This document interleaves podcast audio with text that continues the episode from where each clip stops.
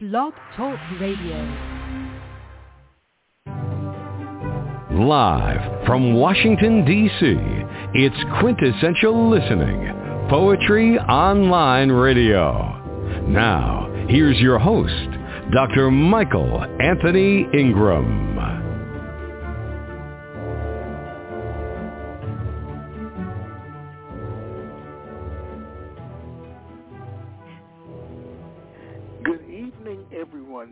Michael Anthony Ingram. My special guest tonight is best-selling author Zach Beach. Hello, Zach. Hello, Michael. Thanks so much for having me. Yes, thank you so much for being willing to to be on the show. I really appreciate it. All right, let's, I appreciate let's the work you're doing. Start this journey. Okay. All right, you ready? I'm ready. All right. What is poetry? yeah, it's a lovely question, and I think I want to answer it three ways. Because first of all, I was I was recently reading Jane Hirshfield, who I'm sure you probably know, a really lovely poet based out here in California, and she just defined poetry as both a clarification and an amplification of what it means to be a human being. And I read that and I just fell in love with that definition because I do think we're all here on this planet trying to figure out what it means to be alive. And poetry helps us dive into what it means to be human and what it means to live a meaningful life. Now, me personally, I do have a spiritual background when I do write my poetry. And I often think about this Zen saying that spiritual teachings are all fingers pointing to the moon. And it's a saying used to describe the reality that there's always a difference between the explained world and the experienced world. Always a difference between the words that we use and the experience that we are pointing towards. And I so often think as I, often think of poetry as existing in that space between the finger and the moon. It uses language in such a novel and incredible way, and it takes us to ideas that go beyond the simple definitions of the words themselves. And the final uh, definition of poetry I'll give you is that poetry is poetry. It is exactly what it is. It exists in its own space, and there's no reason to even call it anything else than poetry. Wow. All three definitions was well said. Thank you so much for sharing. I like Mhm. the first one. I liked all of them, but the clarification and amplification of what it means to be human really stuck out to me too. Absolutely. Yeah, that's huge. Why do you think then, this is just a little offshoot of the very first question, that poetry is important? Mm. well, why is finding a meaningful life important?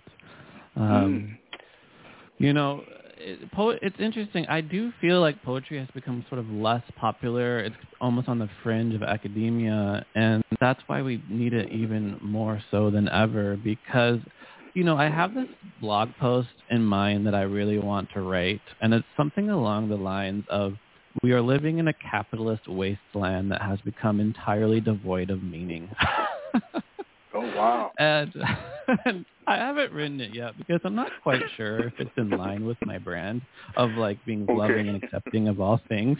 so I don't know if I want to rally against capitalism too much. Um, but you know, we live in a world that tells us that like money is the key to happiness, that success is something that requires the grind and we're supposed to find meaning in our work and there's nothing there, right? There's no lasting happiness behind material gain in this world. And we've lost the realm of myth. We've lost the realm of story. We've lost the realm of deep conversations with each other. So poetry, especially now, is needed more than ever in order to hmm. reinvigorate our lives, in order to bring more meaning in our lives, in order to look at the world in a different way, to see things differently than the materialistic point of view that we've all been kind of fed. What are some of the predominant themes of your work? I know love is one. What else?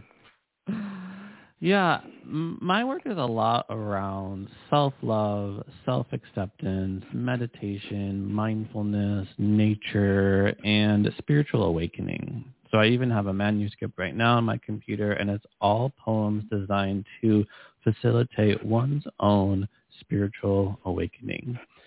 So I really actually came to poetry and writing and expression through my own spiritual practice of yoga and meditation and contemplation and reading what I think are like the best uh, poetic um, creations of human beings, like the sacred texts, everything from the Bible to the Torah to the Tao Te Ching to the Bhagavad Gita. To me, these words are also poetry. So this is where I kind of come from. I see poetry as a way to both ground ourselves in the depth and meaningness of our humanity while also ascending us to greater orders of thinking and being that is our spirituality. All right. Please share a poem. Sure, because I just mentioned something about self-love, so I'll read this poem, and it's called Letters, and it's from my first poetry collection, Drinking Roses on Sunday. And it goes like this. You are a miracle. You are unique. In all the world, there is no one like you. And I know sometimes we forget. Sometimes we forget our own magnificence and what it means to be alive. And during those sometimes, you have to write letters to yourself so that later, when you can't stand the too big slash too small of your muscles slash hips, or that peeling skin around your dimpled chin, or those damn cheekbones that make your face look like stop. A reminder comes in the mail and says, I don't know you, but one time I saw a sunset over a meadow in Yosemite cast gorgeous fusion rays across the sky, and it lit the clouds on, on fire. Well, that was nothing compared to your touch and your kindness and the way your nose wrinkles when you're thinking. If there's one thing that keeps us all connected, it's imperfection. And we all want to follow our dreams, but some dreams you can only see out of the corners of your eyes and dewdrops form in the same corners. Well, it makes me sad to think that the white tiger no longer exists in the wild and to think that there is only one of you redefines the meaning of preciousness. So please, whatever you do, don't cut yourself. And I don't mean just on the surface. I mean, don't cut yourself down, sell yourself short, or picture your being as anything less than the dancing wildness of pure ecstasy, so momentarily captured in a few layers of skin, polish, and beauty. That's the poem. Oh, wow. It's beautiful. And the title again? Letters. Wow. Which I like Now, because how- I always like that letters are things that we send to each other and also that the alphabet is made up of letters and therefore every poem is just this amazing combination of the same 26 letters that we all know. Oh, very nice. Very nice. Now, how does a poem begin for you? With an image, an idea, or a form? Hmm, image, idea, or form? I'm going to go with idea. But it's interesting because I almost want to say none of those things because I feel like it comes not from anything specific, not from any object of the mind, but from stillness, like the Buddhist idea of emptiness. So I would say most of my poetry is written first thing in the morning. I'll make myself a cup of warm tea. I'll light some incense, and then I'll meditate a bit and try to just find a place of stillness, calm, and clarity. And then much of my words are simply written from that place. I like to think that I write from a place of stillness in such a way that it does not disturb that stillness. So we talk a lot about in the realm of non-duality this idea that we are formless, timeless, changeless. And for me, I do feel like I try to write poetry from that place. All right, very nice. You know, all great writers have great writing influences. Who are some of yours, and what makes them great in your eyes? Hmm. Yeah, I mean, you and me both, we love poetry. We're always devouring poetry. Right now I'm getting really into kind of the naturalist writers of Wendell Berry and Gary Snyder. And I have read, you know, the big names like Whitman and Dickinson and gone through the modern poetry movements of Kerouac and Frank O'Hara. But I want to be honest with you because when I come back to the poetry that I love, it goes back to the popular poets many people know, like Rumi, the Sufi mystic from centuries ago, like Mary Oliver, like Hafiz. And it's this these popular poets that to me really capture the essence of mystical traditions. Even the uh, more recent teacher of John O'Donohue, for example, a really lovely poet, and I love all of his words. I tend to really gravitate towards poetry that we can all understand, right? I tend to shy away a little bit from poetry that makes me feel dumb. okay, okay. And, and I really just yeah resonate with poetry of the great mystics of Hafiz, Kabir, Rumi, and then of the more not modern naturalist writers that do write poetry in a really eloquent but also easy to understand way like Gary Mm-hmm. Snyder, Mary Oliver, even Jane Hirshfield's writings I've also been getting really into. Now, if you had to choose one of these poets to serve as a mentor, who would you choose? Oh wow, a mentor you say?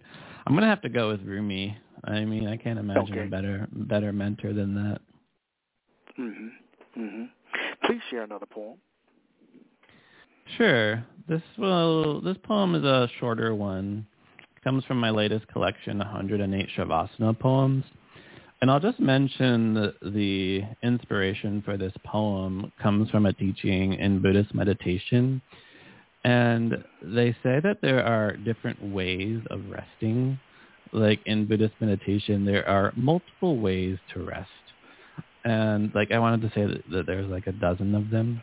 So this was this was inspired by this idea that there that there are multiple ways to rest, and this poem is called "Simply Resting."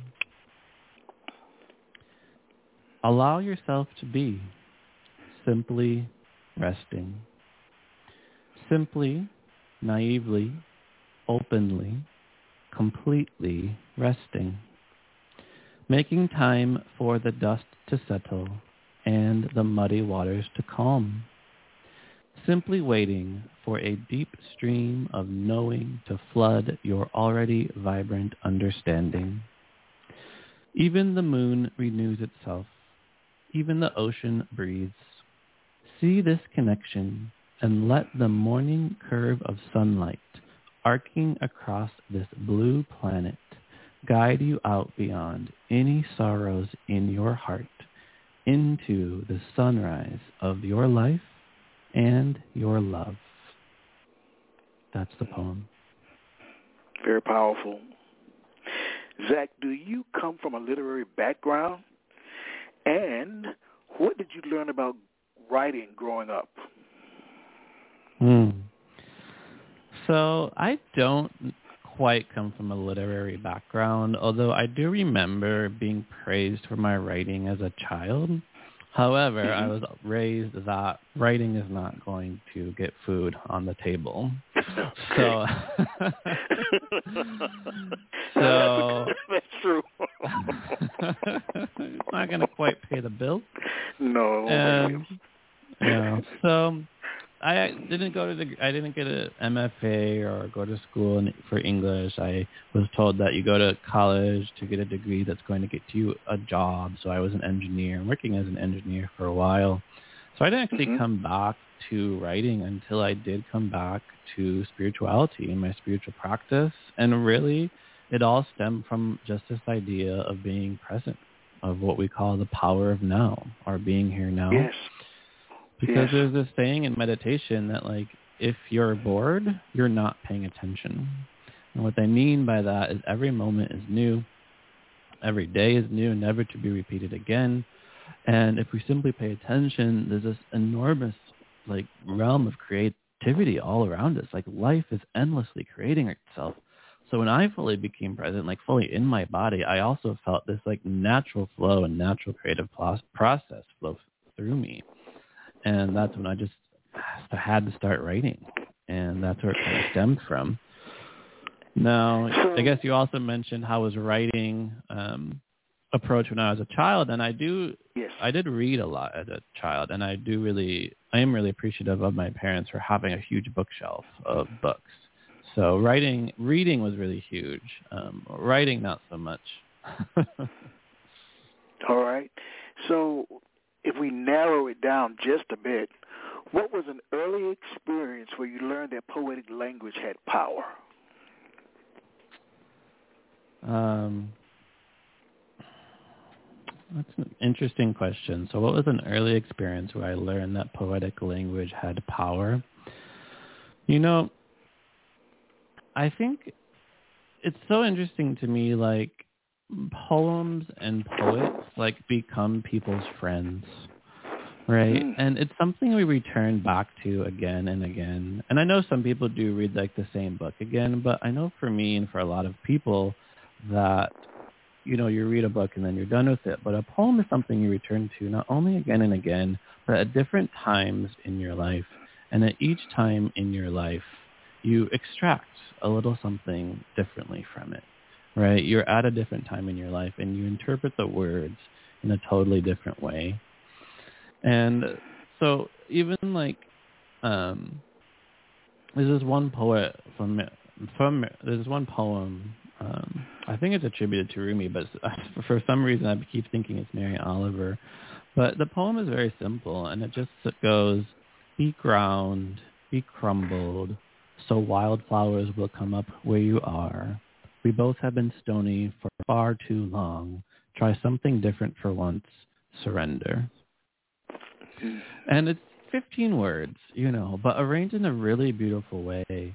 And I've been returning to those lines again and again and again throughout my life and finding different meaning depending on how I look at it. You know, I think poems are really wonderful Rorschach test um, where we do see ourselves and aspects of ourselves in it.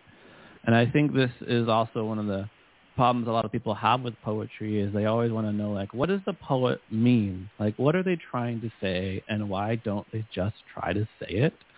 And even in my poems, I'm like I'm intentionally leaving this up to multiple interpretations. Right? I don't want to narrow it down necessarily because life doesn't want to be narrowed down to any one particular thing. So Oh. for me, it's those same poems that have just come back to me again and again and again throughout my life that continue to cultivate my love of poetry. Now, would you be willing to read that poem one more time? sure.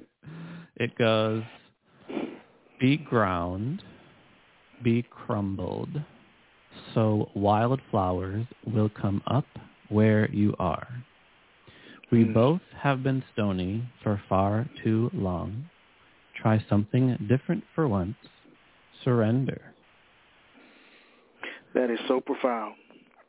Yeah, it's a profound. So even those first two words, for example, like be ground, it can be interpreted two different ways, right? One is that the aspect of grinding, like just how you have ground pepper, so too it's like asking you to kind of dissolve, right? And that you could that could reference your belief systems, that could reference your ego, it could reference so many things. But another way to interpret be ground is to think of the ground as the earth or to just be grounded, like feel the earth underneath of you, become the earth. And it's that kind of multiple interpretations of poetry that I really love, right? Figuring out all the ways that this can be ter- interpreted. And I also love putting that in my own poetry, like different, leaving different words that have multiple meanings, and then readers will kind of pick out the meaning that is most relevant for them in their life. Very nice. Let's take a brief break, and we'll be right back. Mm-hmm.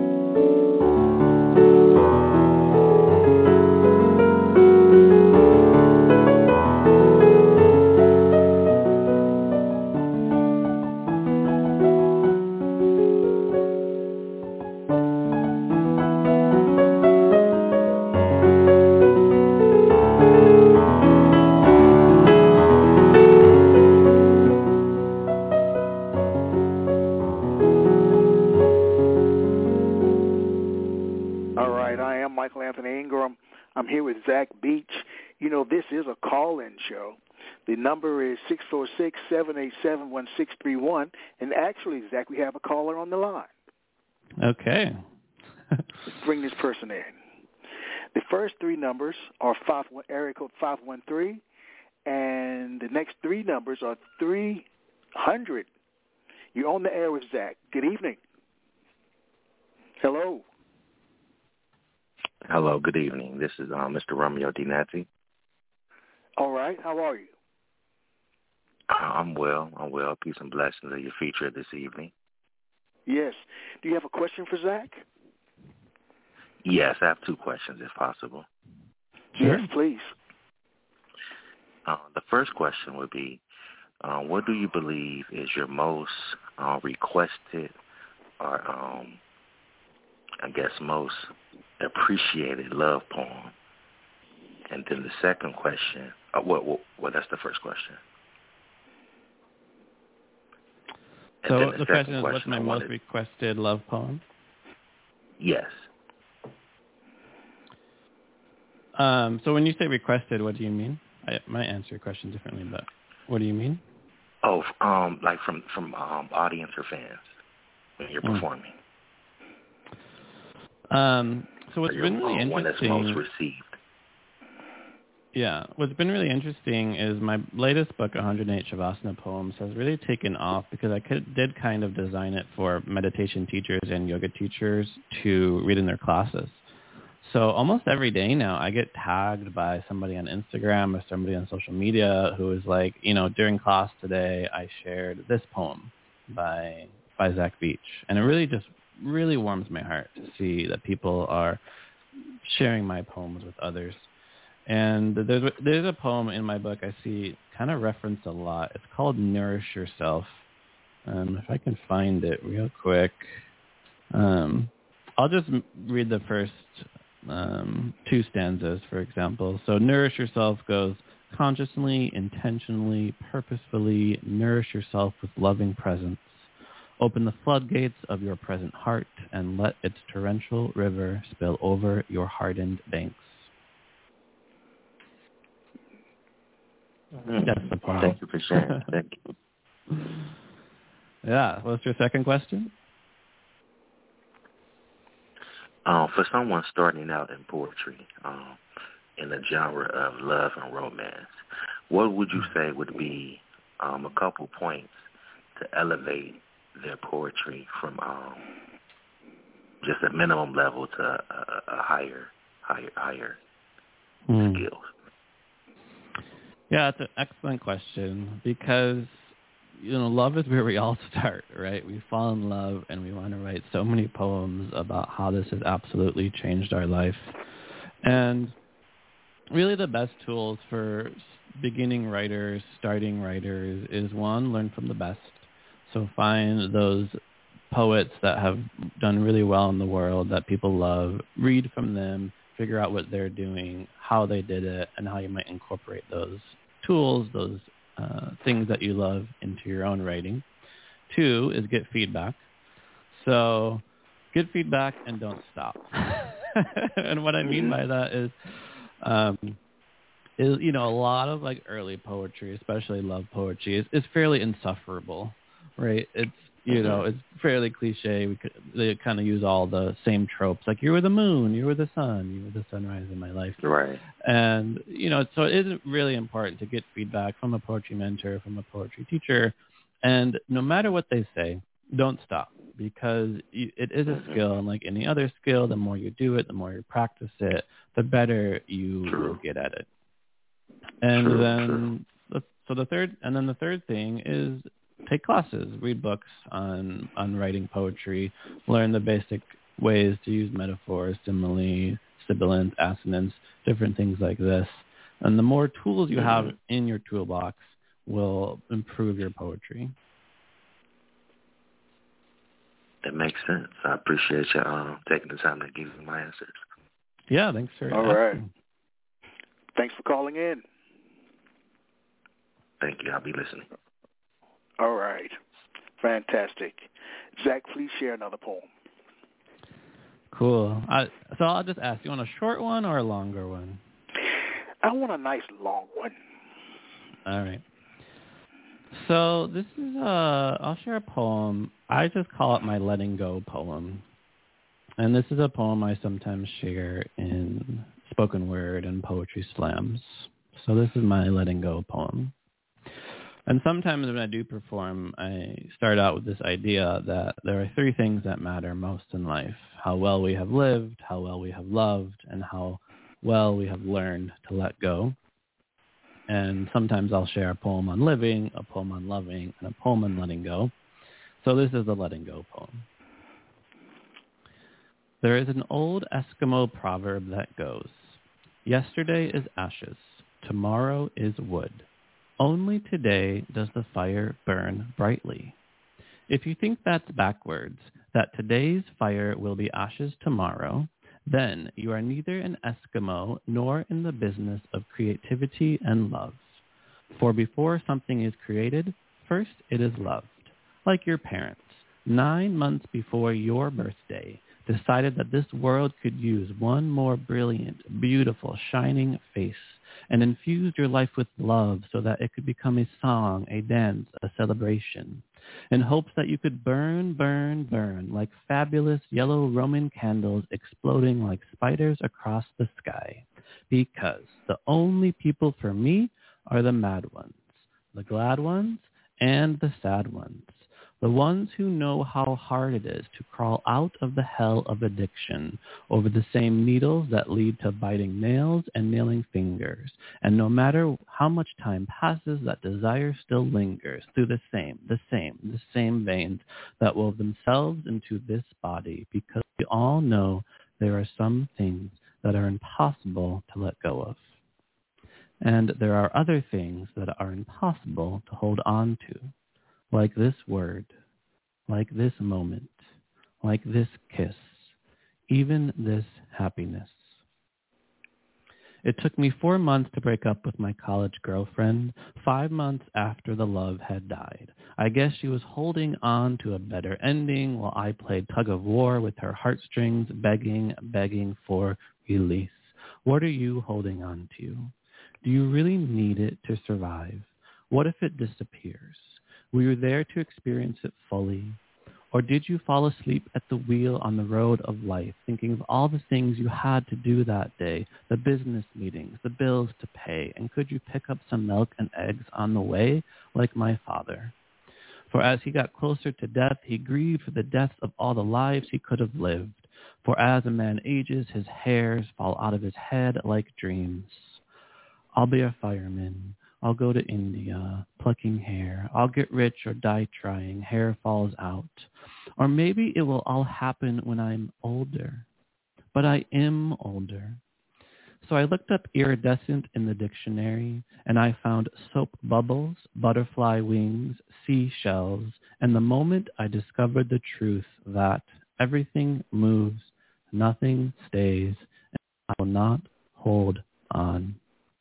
Everything moves, nothing stays, and I will not hold on. But maybe, just maybe, I could hold on to this breath. Ah, I guess not. It's a chance to be reborn, to start again. Can you breathe out? Can you let go? If this too shall pass, will you love in spite of it all? Will you keep dancing when the music stops? Maybe we're all just a bunch of Eskimos, setting our souls on fire just to stay warm, letting our fears go and letting our tears flow because we know that life seems awfully short compared to infinity. But all that matters is you, me, these moments, these hearts, and this love. That's the poem. That was epic. Thank you. To me, that poem was all about emotion. Mm. Do you think someone could be called a poet if they don't feel strong emotions? Uh, that's a good question. Oh, because it's an interesting question because I think we're all poets. right? Okay. Many just don't know it yet, or are told that you have to write a certain way, or they were taught poetry in a bad way when they were in high school. But we're all poets because we're all unique, blossoming, beautiful snowflakes, figuring out what it means to be alive. And if we tap into our uniqueness and express it in a beautiful way, of course, then you will become a poet. Now, the second half of your question was, can you really be a poet if you're not in touch with your emotions? And I would say yes, but it will absolutely help to get in touch with your emotions because our emotions tap us into what it means to be human and they teach us what to value. And often we live in a society that's very cognitive centric, that embraces and, and, and cherishes and worships the realm of the mind and the realm of thought. But when we are able to get in touch with our emotions, and we call them emotions because they're energy in motion coursing through our body, we get tapped into the vast richness of life. The Buddhists call this the life of 10,000 joys and 10,000 sorrows. And we are here as human beings to experience it all experience the good and the bad, to experience the happiness and the sadness, experience the joy and the tears. And if you get in touch with that, you will absolutely write better poetry. Wow, very nice. Very nice. Now, does writing energize or exhaust you? you know, that's a I lovely can't really question. tell. I can't really tell. Does it energize or exhaust you? um, you know, that's a good question, and I'll just be, you know, because people tell people, a lot of people like have their book like in their head, like they have their best selling selling novel in their head, and they're like, you know, a lot of people think should I become a writer. When I was reading this interview with Matt Damon, and Matt Damon, the actor, said that anytime yes. someone comes comes up to him and says, I want to be an actor, he tells them no and to give up. And he does that because if the person, you know, keeps going after being rejected by Matt Damon of all people, it means they have what it takes to actually be an actor because you have to get rejected thousands of times, right? Tons of auditions. So I kind of have the same attitude about writing. If someone tells me they want to be a writer, I'm like, give it up. It's the worst thing ever. and then they keep doing it. Then they have what it takes because the initial process of writing is very energizing but when you when you are staring at your document for like 3 hours trying to figure out if that specific word is the best word until you finally just f- smash the computer close and leave the room that's when you become a writer because it's the revi- it's it's the the writing is easy, but the editing and the revisions are the hard part, right? I sometimes think like imagine building like 80% of a house and then somebody comes up to you and they're like, "You know, that that room on the bottom should really be there on the top." And you're like, "Oh god, you're you're right. It has to be that way." And then you have to tear the whole thing down and start over. Well, you know, it's funny. That's one of my questions that I plan to ask tonight. Some poets claim that a poem is like a living creature. Once it's out there, there's not much you can do to correct or improve it, while others edit meticulously, not leaving much from the original mm. draft form. What is your take on it? Yeah, that's a good question because, you know, I also have, you know, in a few published poetry collections, I'm like, oh, I really wish this word was different or I really wish this was this. And I do come back to a phrase I heard of originally from Sarah Kay, and she mentioned how poems are never finished; they're only abandoned. mm, interesting. I like that. I like that. Because you know you're a perfectionist and you want every word to be as perfect as possible, and eventually you get so frustrated you reach the end of your limits and your and your wits, and then indeed you do finally put it out there. Um, but in the endless unfolding of the present moment is that it can be nice to to re- revise and revisit it and i do imagine like one day i'm going to have like the collected poems of zach beach and I'll, we'll pick out the best ones and then i'll rewrite them in the best way but chances are that's not going to happen. So I do think though that poems absolutely are living creatures. Like I sometimes ask myself the question like in a book, where does the story lie? Right? Mm-hmm. And because it's just words on the page. And the story becomes alive when somebody actually reads it. Like and that to me is also what poetry is, is it becomes alive through the interaction of the reader itself. So I have another poetry book. It's on my computer. And uh, one of the lines is thank you for being here.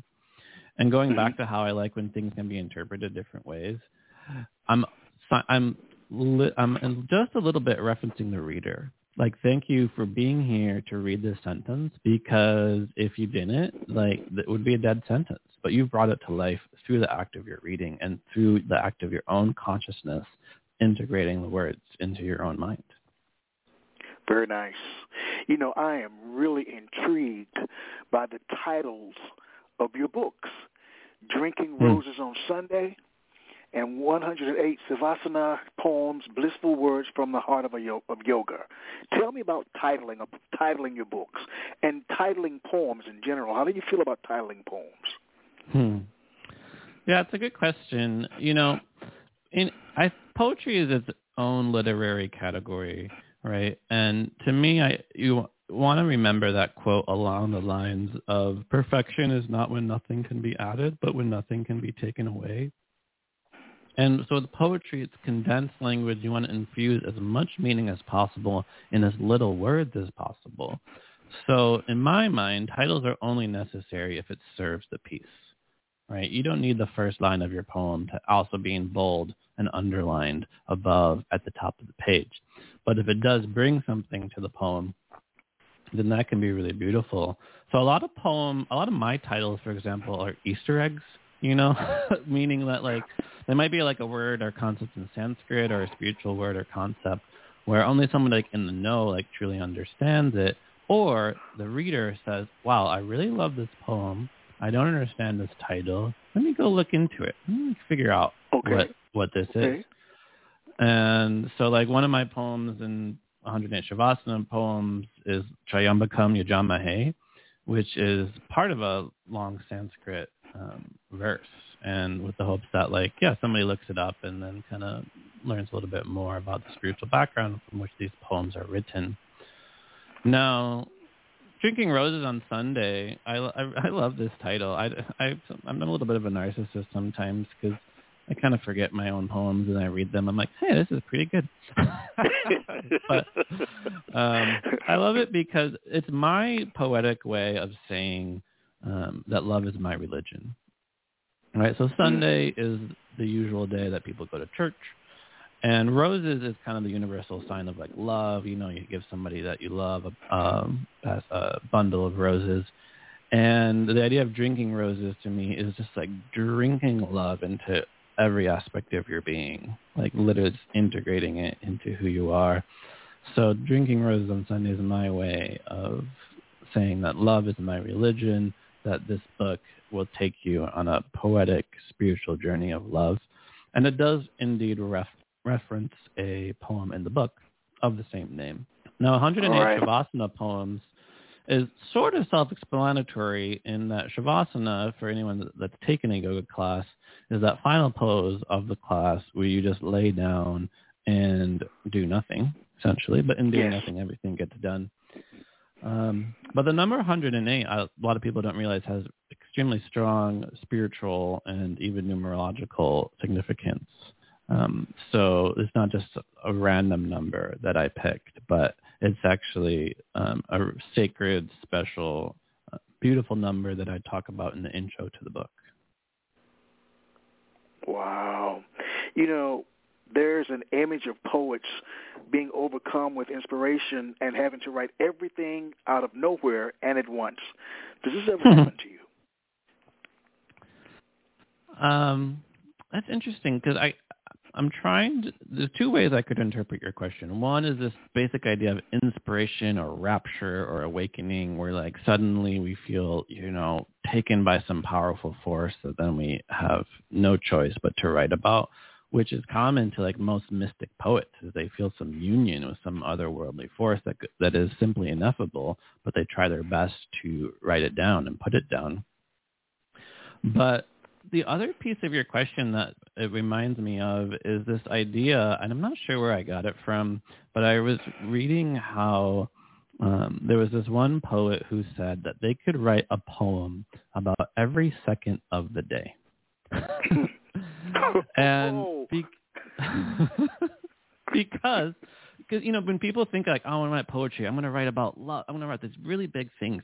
It's like no, you could write you know a beautiful poem literally about your pen sitting on your desk, right? You could write an incredible poem about the ant going across the windowsill.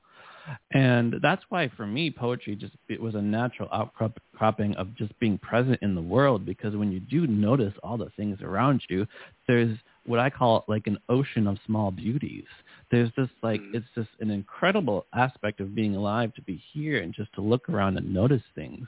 So even the poet Mary Oliver just has a three-step instructions, which isn't to me about writing poetry explicitly, but I bring it to my poetry. And she says, pay attention, be astonished, tell someone. mm.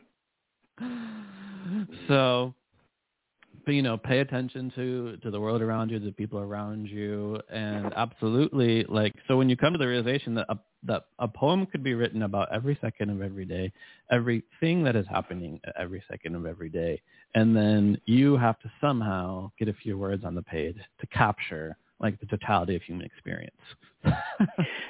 You know that's a perfect segue into my following question. So much is happening in this world the good, bad, and indifferent of it. What do you view as being the role of a poet in modern day society? Hmm. yeah, it's you know I recently even just watched a documentary on Bob Dylan, and you know many people think of Bob Dylan as a musician, but he was an incredible poet. And one of the things he did so wonderfully and so masterful, masterfully is capture the challenges that people were going through, the unique um, historical circumstances that the world was going through, and encapsulate it in a really beautiful way. And I was even thinking that when I heard, and you probably heard um, Amanda Gorman, I think was her name. Yes. Her the poem that she read at Joe Biden's inauguration, the the hills we climb, and it was it's, it was a beautiful poem, and you know the YouTube video it you know got millions of views, and because because it perfectly encapsulated what so many of us were going through, and, and it encapsulated the challenges in a very inspiring way. So there's even a line in that poem that I, I also have been carrying with me, and it's basically like the United States is not broken, it's just unfinished. Mm. And that line to me has given me a lot of hope, right? When I go to other countries and I think about the United States, I'm like, holy cow, the United States is an infant. It is a baby. Like you go, like there are tea houses in Japan that have been there for a thousand years, right? Wow. And the United States, it's you know it's a baby of a country. Like we're still figuring out so much of you know how to function, how to live with each other, what you know what policies and values and things you want to live by, and it's so as Amanda Gorman put it, like we're not broken when we look at the challenges that we're facing. We're just young. We're growing. We're learning, and it's unfinished. And we are writing our future right now. And that's where poetry can come in because that's we are writing the future. We are encapsulating what we're experiencing right now and then writing it in a way that directs us towards the vision that we all can create. Nicely, nicely stated. Let's take a brief break and we'll be right back.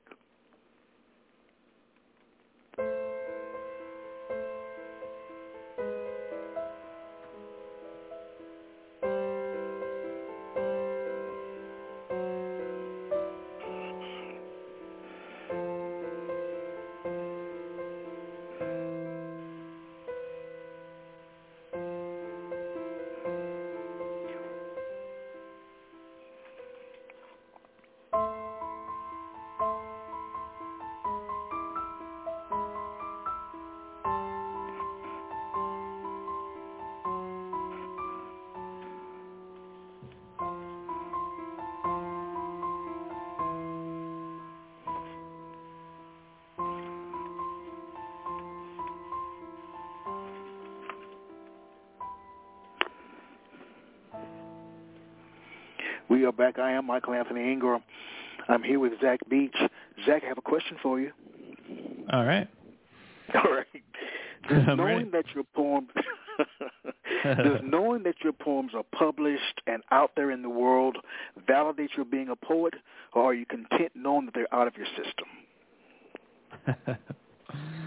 oh, the endless need for validation. You know, I was writing a few months ago and having some trouble with what I was trying to put to paper. And then I met up with my friend and she's an artist and does really amazing like abstract art. Like I I just look at it and I love it. And I go, "Do you ever experience like crippling self-doubt?" And then she's like, "You mean do I ever not experience it?" and I think that I think that's part of you know any artist, any poet is this perennial like is anything that I'm doing having any impact on anything whatsoever, right? So on the one hand, I'm very proud of the work that I put out into the world, but I'm endlessly creating new works because I feel like they aren't fully sufficient to capture the essence of what I am trying to communicate. Um, and you know, I think about like all those directors that you see that churn out movie after movie. Like they might make a masterpiece, but it was just one aspect of what they wanted to bring to the world, and they keep going. And that is the same for me. And I don't think I'll ever be like, I'm done. I've written everything I wanted to write. Um, mm-hmm. I'm always exploring, always growing, always reading and being inspired by other people's work and other people's poetry. So, and also there's always that little like self-doubt, like, you know, sometimes we say, you, you've probably heard this quote in the poetry world that there's more people writing poetry than reading it. yes. that is so true. So even being in this in this field of work, so to speak, um, it is its own unique challenge. Um, but you know, I often think I often think that if you can change one person's life, like you've done it, like you've made it worth it, and mm. um, and to know that like you know one person has enjoyed my poetry, that to me is like all the validation that I need. Do you think you were meant to be a poet? Mm, it's a good question. I think you know, for me, poetry is more of a means than an end. I do think of the, my work in the world, like my purpose in the world, is to bring more love into it. Um, right. I think I think love is the reason that we are here. That love is the essence of who we are as human beings. That if we want a meaningful and happy life, we have to look no further than deepening our connection with each other, with ourselves, and with the world. With the world. And so my work in the world is on doing that, cultivating that connection. And I'm like, well, how can I do that? right? Because there's no like love incorporated that you can get a job at. And you can't go to school and major in love minor in compassion, at least not yet, at least. So poetry to me is one of the ways that I that I do that, and it's one of the ways I get in touch with my own heart to connect my heart with other people's heart. It's it's to me is the language of the heart right? The language of the mind speaks a certain way, but the language of the heart simply speaks in poetry. So in sort of like blossoming to the full fullest expression of my being, poetry is one way that allows me to fulfill my work and purpose in the world. Language of the heart. Hmm. I like that. Please share another poem. Yeah, so I'll just share a, a short one because I do have uh, finished manuscripts, and you mentioned like earlier around what is a poet's role in modern day society, and yes. The poet is almost you know like the archetype of the jester, you know, can point out that the emperor has no clothes, or can provide a certain level of social commentary on the world. And this po- this manuscript is all about less, and less is more, and simplifying our life because we do live in a society that says you need more, you need to work more, gain more, work hard. If you're not working hard, you're falling behind. So the whole collection is a bunch of very short, simple poetry uh, poems, and it's really just designed to shift from this endless pers- materialist, capitalist pursuit of more to finding peace exactly where we are, wherever we are in our lives. So this poem is quite simple, and it goes like this. Few words can ruin a life so much as hurry or I'm busy. Do you think wonder or joy ever arrive on schedule? That's the poem. One more time. you didn't give me time to focus. One more time. One more time. well, I'll tell you what. I'll read another poem to get you an idea of what this collection is all about. Okay. And also, I'll read the second poem, and then I'll go back to the first one. So here's another Okay. one I like. Right. And these have no titles. Right? Earlier you asked Okay. about titles, and Yes. this was all about minimalism, all about less is more, all about the perfection is when nothing can be taken away.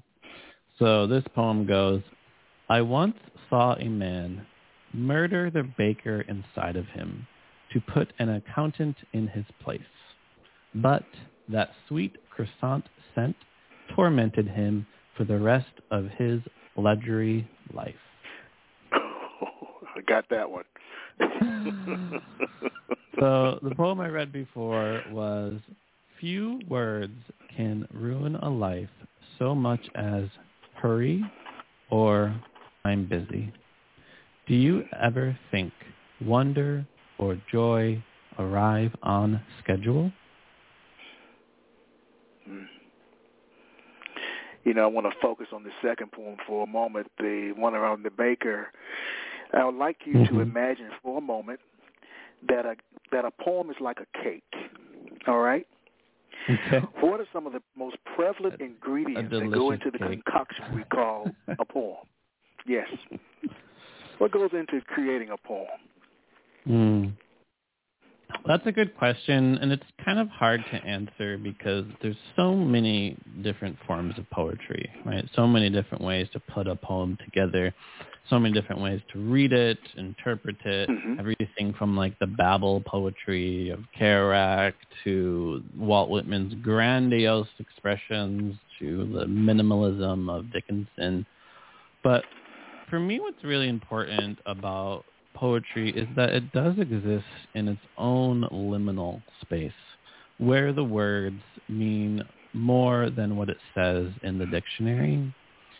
So, for example, I was reading in one of Mary Oliver's, we've been talking about quite a lot today, one of Mary Oliver's books on writing poetry, and she says there's a huge difference between a rock and a stone right?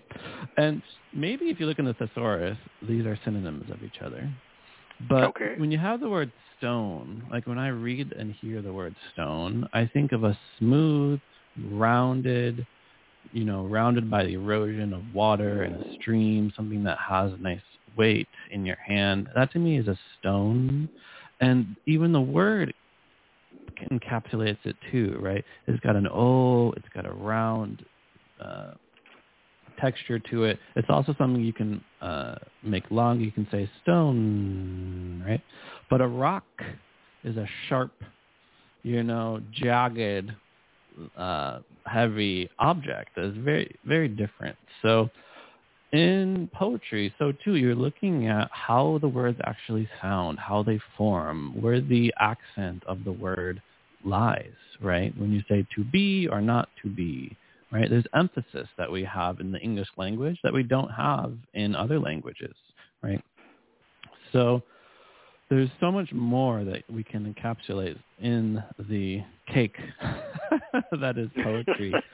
Um, but you know, there's a line, there's a poem, there's a poet I love. His name is Buddy Wakefield. Um, you maybe you've heard like the spoken word circuit with like Anis Mojgani and some of those other really amazing people.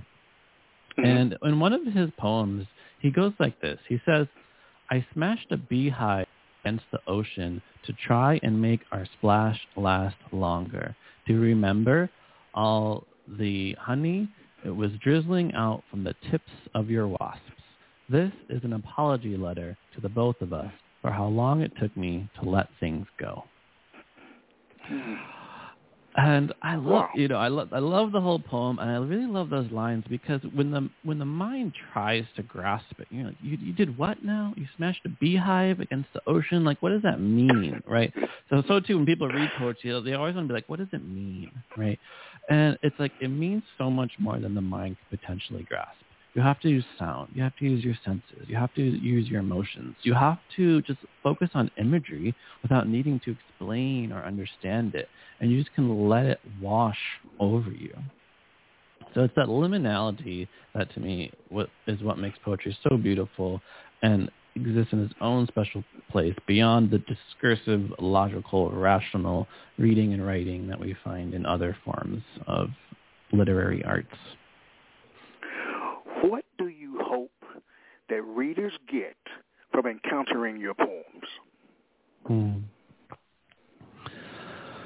Well, the biggest theme across my poetry is self-love and self-acceptance. Mhm. So I do really hope and feel that through reading my poetry, my readers understand that they are perfect just the way they are. There's nothing they need to do, change, improve about themselves, that they are worthy no matter what. No matter what mistakes get made, no matter what emotional reactions they have to things, no matter what somebody says, no matter if they lose their job or if somebody dumps them, that they are worthy of all the love that their heart can handle. And Wow. they are perfect just the way they are. We have time, Zach, for one more poem. Please favor us again before we go.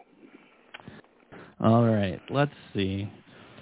Um, I'll pick one. I'm looking at my 108 Shavasana poems, and I want to find one that's in line with what I was just saying. So this one is called Make a Dying. And for your listeners don't, that don't know, so Shavasana is a Sanskrit word, and Shava means corpse, and Asana means pose or posture. So Mhm. Shavasana actually means corpse pose. So it's like the death pose. And it's where like we let our ego, our thoughts, our emotions all die away just to rest in the oceanness of your being. So I really like this idea of making a dying. And, I'll, and the poem will explain what that means in a second. So this poem goes, Don't make a living, make a dying. Let your body be made of sand. As ocean waves tickle your toes, dissolve away into the depths. Expose yourself to destruction to discover the, in, the invincible. Don't make a living, make a dying.